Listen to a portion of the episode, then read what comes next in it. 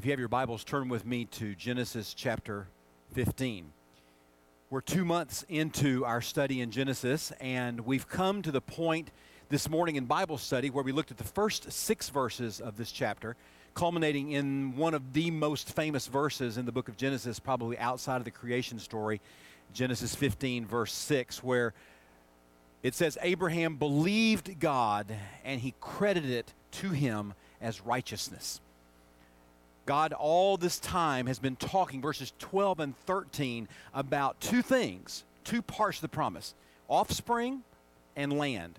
If you turn back a page or two to chapter 12, you'll notice that in verse 2, he says, I will make you into a great nation. And again, over in chapter 13, verse 16, he makes the statement, I will make your offspring like the dust of the earth, so that if anyone could count the dust of the earth, then your offspring could be counted. And so then again, when we get into chapter 15 this morning, God again tells him, Look at the stars, see if you can count them.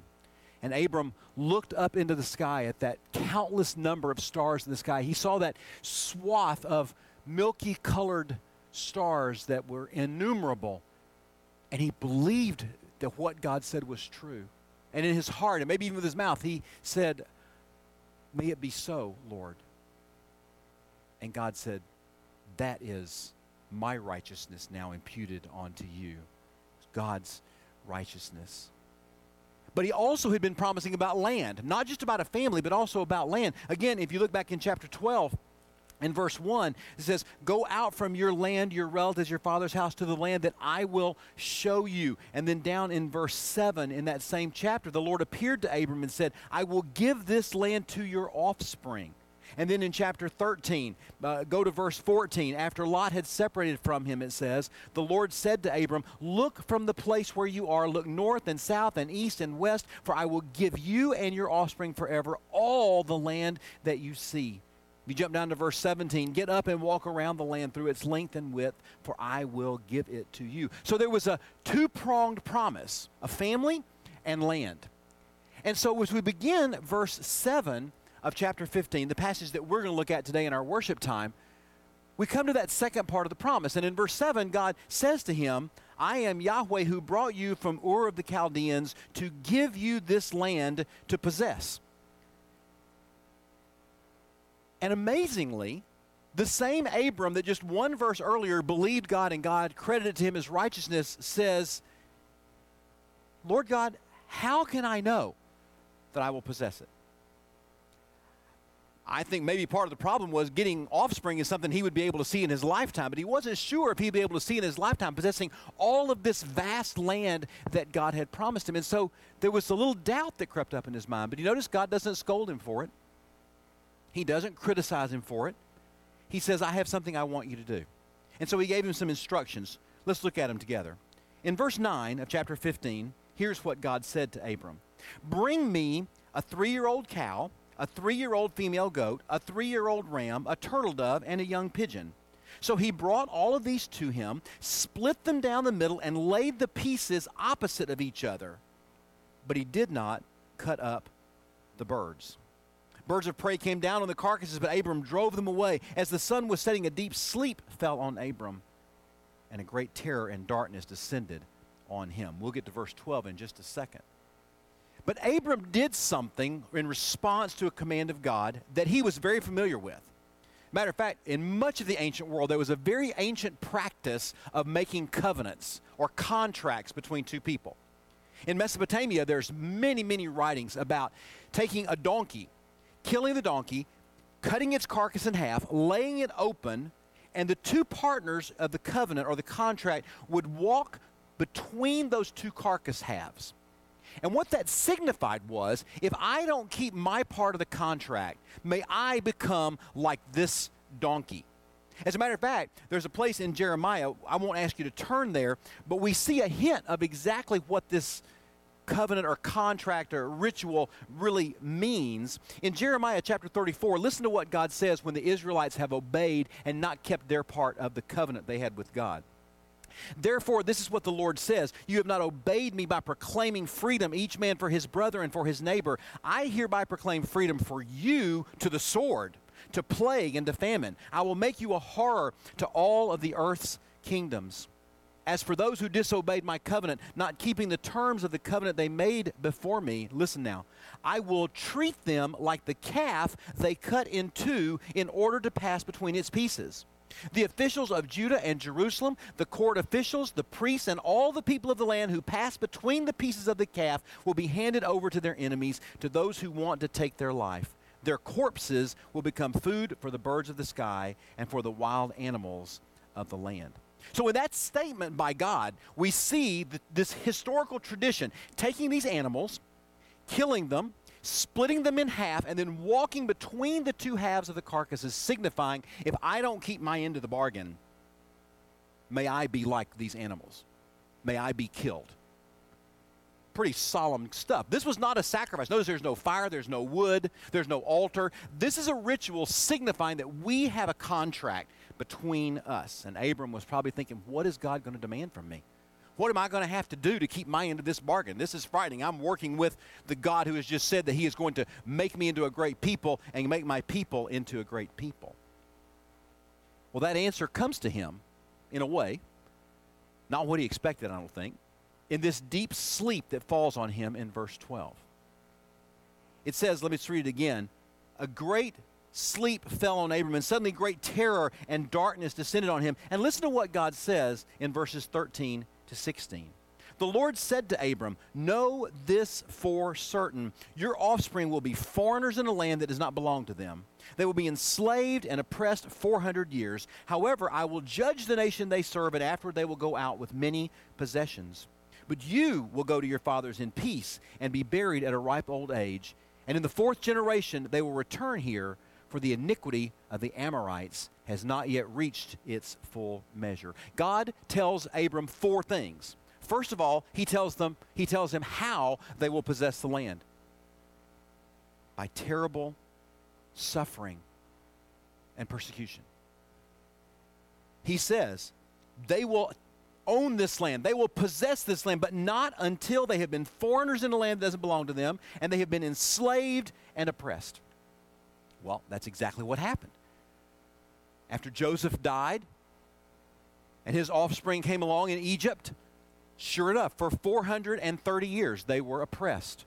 And don't be worried about the 30. I think God was just speaking to Abram in round numbers. The same reason he said, if the fourth generation they will return. In those days, it was easy for a generation to be 100 years. So it's all one, one fabric, all one statement. God says they're going to be gone for four centuries, and then they will come back and inherit the land. Who's going to inherit it? Well, not Abram. I think maybe Abram thought, well, we'll just start here, our family, and we'll own some land, and then we'll begin to spread out from there, and more and more things will, will become ours until finally we, fill, we fill the land. And God says, no, you're going to die in a ripe old age, and you're going to go to sleep with your fathers, but you will not be the one that possesses it. It will be your offspring. When? After a long, long time, much longer than I'm sure Abram expected. And then, probably the most important of the four questions was the why. How? Who? When? But why? Why? Why did God say you have to wait 400 years? Why did God say you can't have the land right now? Interesting. He says, because the iniquity of the Amorites has not yet reached its full measure. Now, what does that tell us? It tells us that, that God is amazingly patient with people. And not just with the Israelites, not just with Abram. These Amorites, God was going to give them the time to live and have the opportunity to come to Him. 400 years, four centuries He would give them. And they took advantage of every bit of that time. And they continued more and more and more into evil and wickedness. And finally, the day came when God says, It is enough. You have had your time. And suddenly, two to three million Israelites were right across the border on the other side of the Jordan waiting to come in. This was not an act of vengeance, this was an act of justice. Because the Amorites had been given the time, God's patience was amazing with them. We look around us today and we wonder how God can be patient with us, how God can be patient with America, how God can be patient with the world. And a famous pastor of a previous generation said, Aren't you, God, aren't you glad that the evil of America wasn't fulfilled 100 years ago. Because then none of us would have been born so we could be born again. So let's thank God for his patience. But God wanted Abram to understand that his children's children's children's children would inherit this land, but not in the way that he thought and not in the time that he thought. There was going to be suffering before there would be glory, there was going to be struggle before there was settlement. And Abram needed to know that God was in control of that whole situation. Everything that happened was a part of his divine plan. Now, before we go to the second part of this passage, I need to stop for a few minutes and talk a little bit about that concept because I think it's interesting that if I had been Abram, I got to be honest with you, I would have said, okay, wait a minute, maybe we need to think about this, this agreement just a minute. I thought that I was going to get to inherit the land. I thought it would be mine and my children's, and now you're telling me it's going to be 400 years. Imagine, uh, kind of a make believe scenario, imagine you're living in an apartment, you and your spouse, your kids maybe, and one day God says to you, I'm tired of you living in this apartment. I'm going to give you a house. It's going to be yours. You're going to own it. You're going to possess it. So you go out and let me lead you. And you find a house that's for rent, and you rent that house, and you sit back and you wait for it to become yours. You wait for a big check to come in the mail or something happens so that you can buy that home and make it your own because God has promised you, I'm going to give you this house as your possession.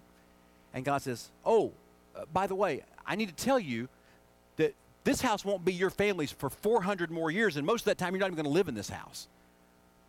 Well, that wouldn't be what you expected. You see, we live in this crucible of expectation. Think about Jesus' return.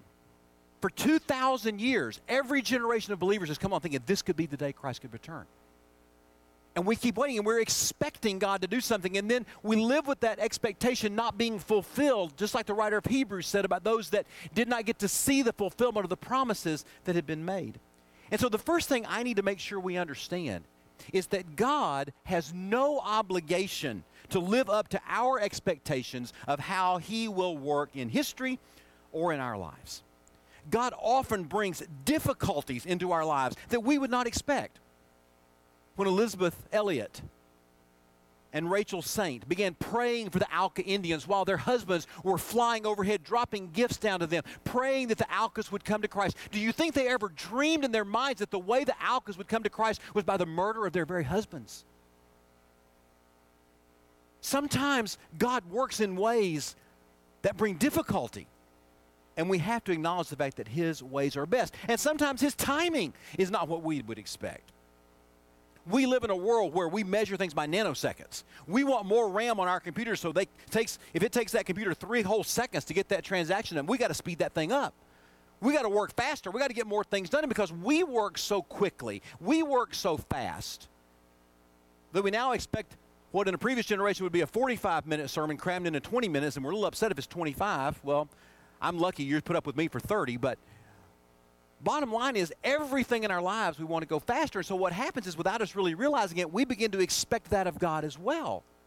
We want God to work at our tempo, at our speed, at our pace. But there's a solution to that. And that is to learn that there is this wonderful tension between our relationships and our expectations. You see, relationships focus on the here and now. Expectations always focus on the not yet, out onto the future. Think about parents.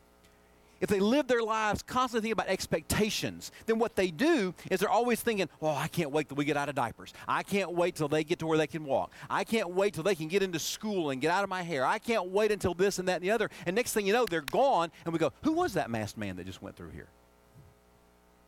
But if we as parents can understand the value of relationships, we can enjoy every stage of our children's lives as they grow. We can relish every new thing that happens, not living our lives looking for what's going to come next, but living in the now. Same way with friendships.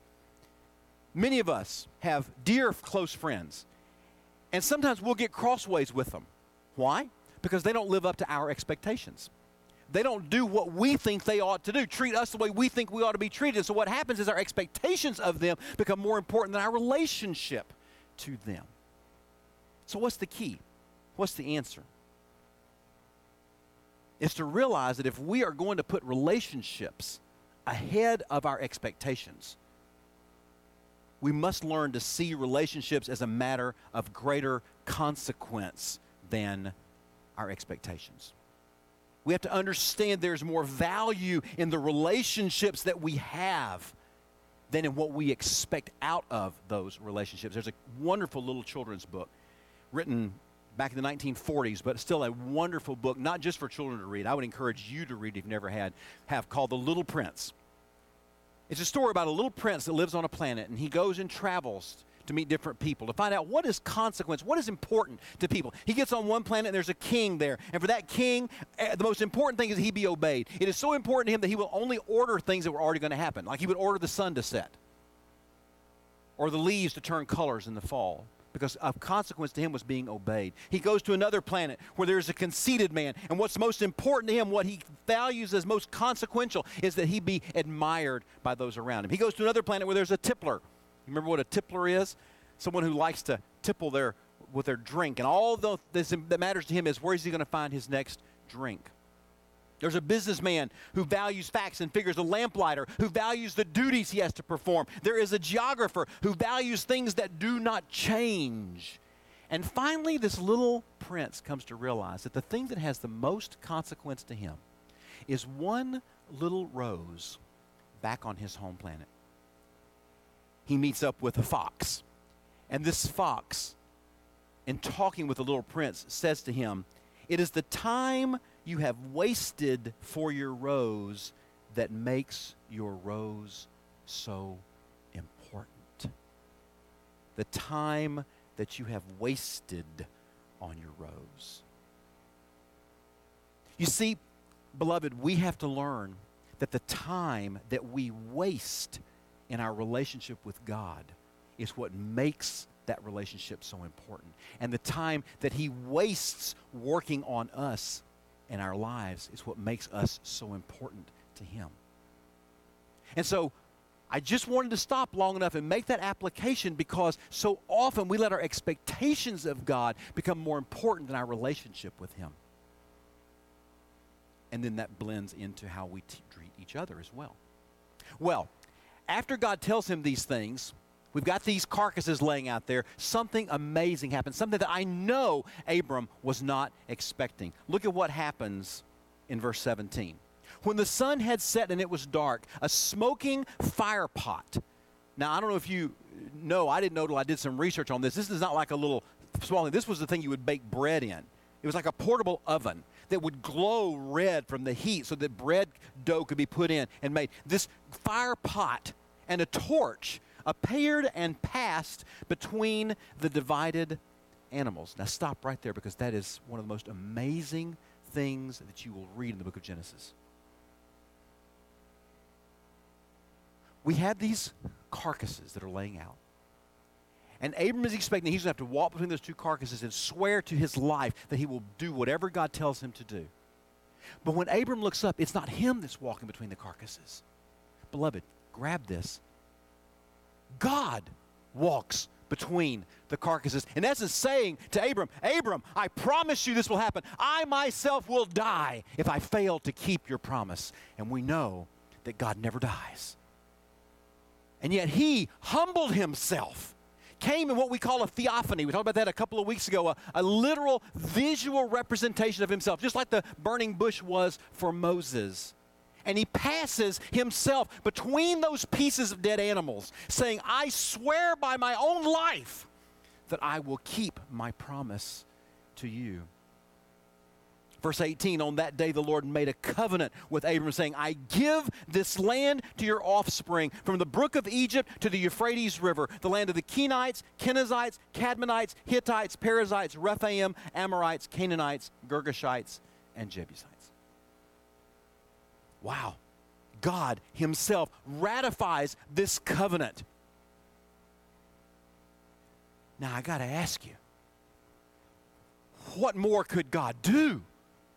What greater thing could God do than to literally humble Himself, take this representation of himself in the torch and the flaming pot and walk between these carcasses, literally committing his own life to being obedient to the promise that he had made to Abram. The only thing I can think of that he would do that could ever be any greater than that would be to literally come in human form and live with us so that we could experience him and learn who he is. But that's exactly what he did, wasn't it? That's exactly what he did in Christ. You remember Philippians 2, we've been studying it on Sunday nights. He humbled himself, took on the form of a servant, walked among us so that we could learn what it means for God to make a promise. I will never leave you. I will never forsake you. I will die for you. The only thing greater than Genesis 15 is what happened on that dark hill of Calvary when Jesus Christ, God Himself in flesh, the King, priest, ordained King of righteousness and peace, stepped into history, lived among us, so that He could show us that God's promises can never be revoked. So, we start out with a promise and a question. Way back there in verse 7, when God says, I will give you this land. And Abram says, How will I know? And today, God offers another promise. I will give you eternal life if you will trust me, if you will believe me. You see, all Abram had to do in this covenant was just trust and believe God. Count on Him, rely on Him. That was what had impressed God in verse 6. When Abram believed what God had told him, then God imputed his righteousness onto Abram, made him his child. And so today, God comes to us and says, I promise you that if you will surrender your life in obedience to my son, if you will make him your king of righteousness, your king of peace, your king and priest, then I will love you, shape you, mold you, guide you, direct you, instruct you, protect you. But it may not be in a way that you expect, and it may not be on your timetable. I promise by my very life that I will do this for you. And the question is what will you do? Will you believe him and trust him? Or will you doubt him? That's true for us as a church. I didn't go back and look up the exact date, but about five years ago, we made a covenant with the Lord. We said, Lord, if you will help us, we will commit almost $2 million of our future income to be able to purchase an old, dilapidated nursing home and convert it into a place where children and young people and adults and seniors and special needs persons and Christmas tree decorators can meet and we can minister to this community. This will become our public face to the community. And God says, if you will make that commitment to me, to me, I promise you I will help you to fulfill it. I think every one of us that prayed before we took that first covenant, believed that God was saying to us, I will enable you. Now, can I be completely transparent with you? Did any of us expect that in the next five years from that date to now, our attendance would drop by about 15%? That we would lose 15% of our congregation? I didn't. I thought we'd have grown by 15%. Now, that doesn't mean that the people left because of the covenant promise. I don't mean that at all. God had his reasons and he allowed people to leave. So many of them moved, got new jobs, and went to other places. Some of them, there were just other issues. But that's not the important point. The important point is that God said, My promise hasn't changed to you.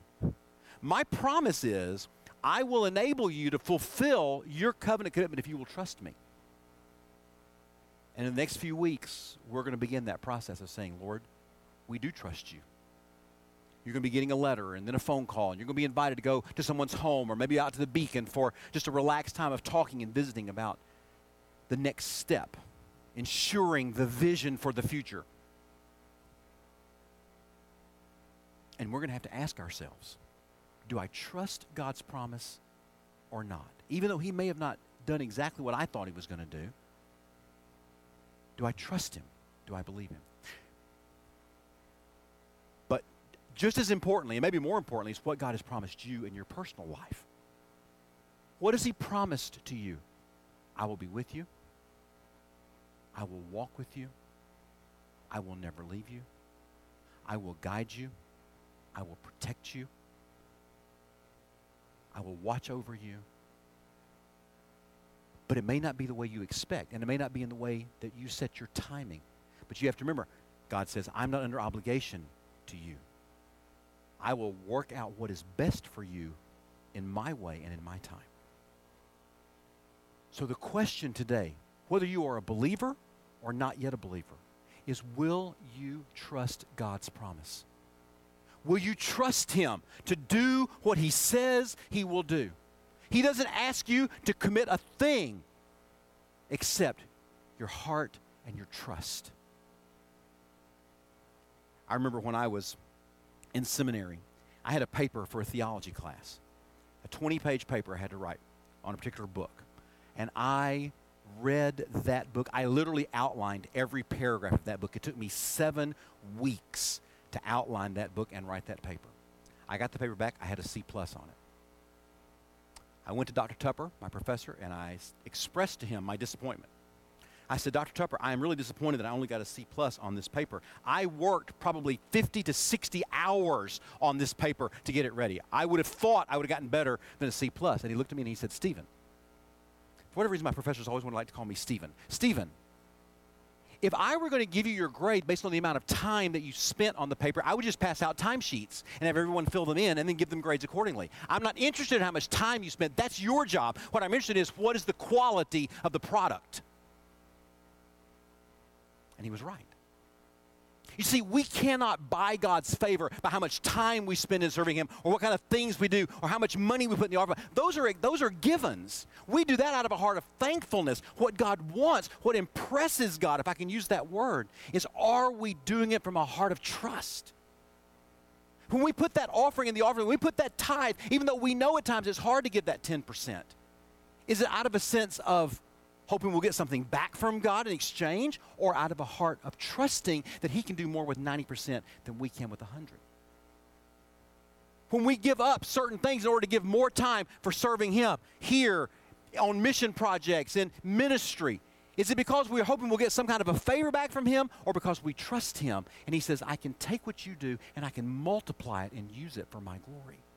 You see, that's what God is looking for. He has made a promise he has walked between the carcasses and said, I will be faithful. And all he asks from us is, Will you trust me? That is the question that we have to answer today. So, with that in mind, let's pray together. Father, we do love you. We love you passionately. We are so thankful to you for looking down on us with patience and with grace and with mercy and sending your Son to pay the penalty for our sins, taking our place on the cross. Father, today we look at Abram, the promise you made to him, his uncertainty, and your revelation that you are in charge of time and circumstances and you have sworn by your very self that you will perform what you have promised. Our job is just to trust you and focus on the relationship, not on our expectations. So, Father, in these few moments, as we sing together, and you're working on hearts right now, I can sense that, that you are working on people's hearts. I ask that you would help us to say, as Abram did when he looked up into that beautiful night sky, may we, like him, say, May it be so. I believe you. And put our trust completely and fully in him. For it's in Jesus' name that we ask it.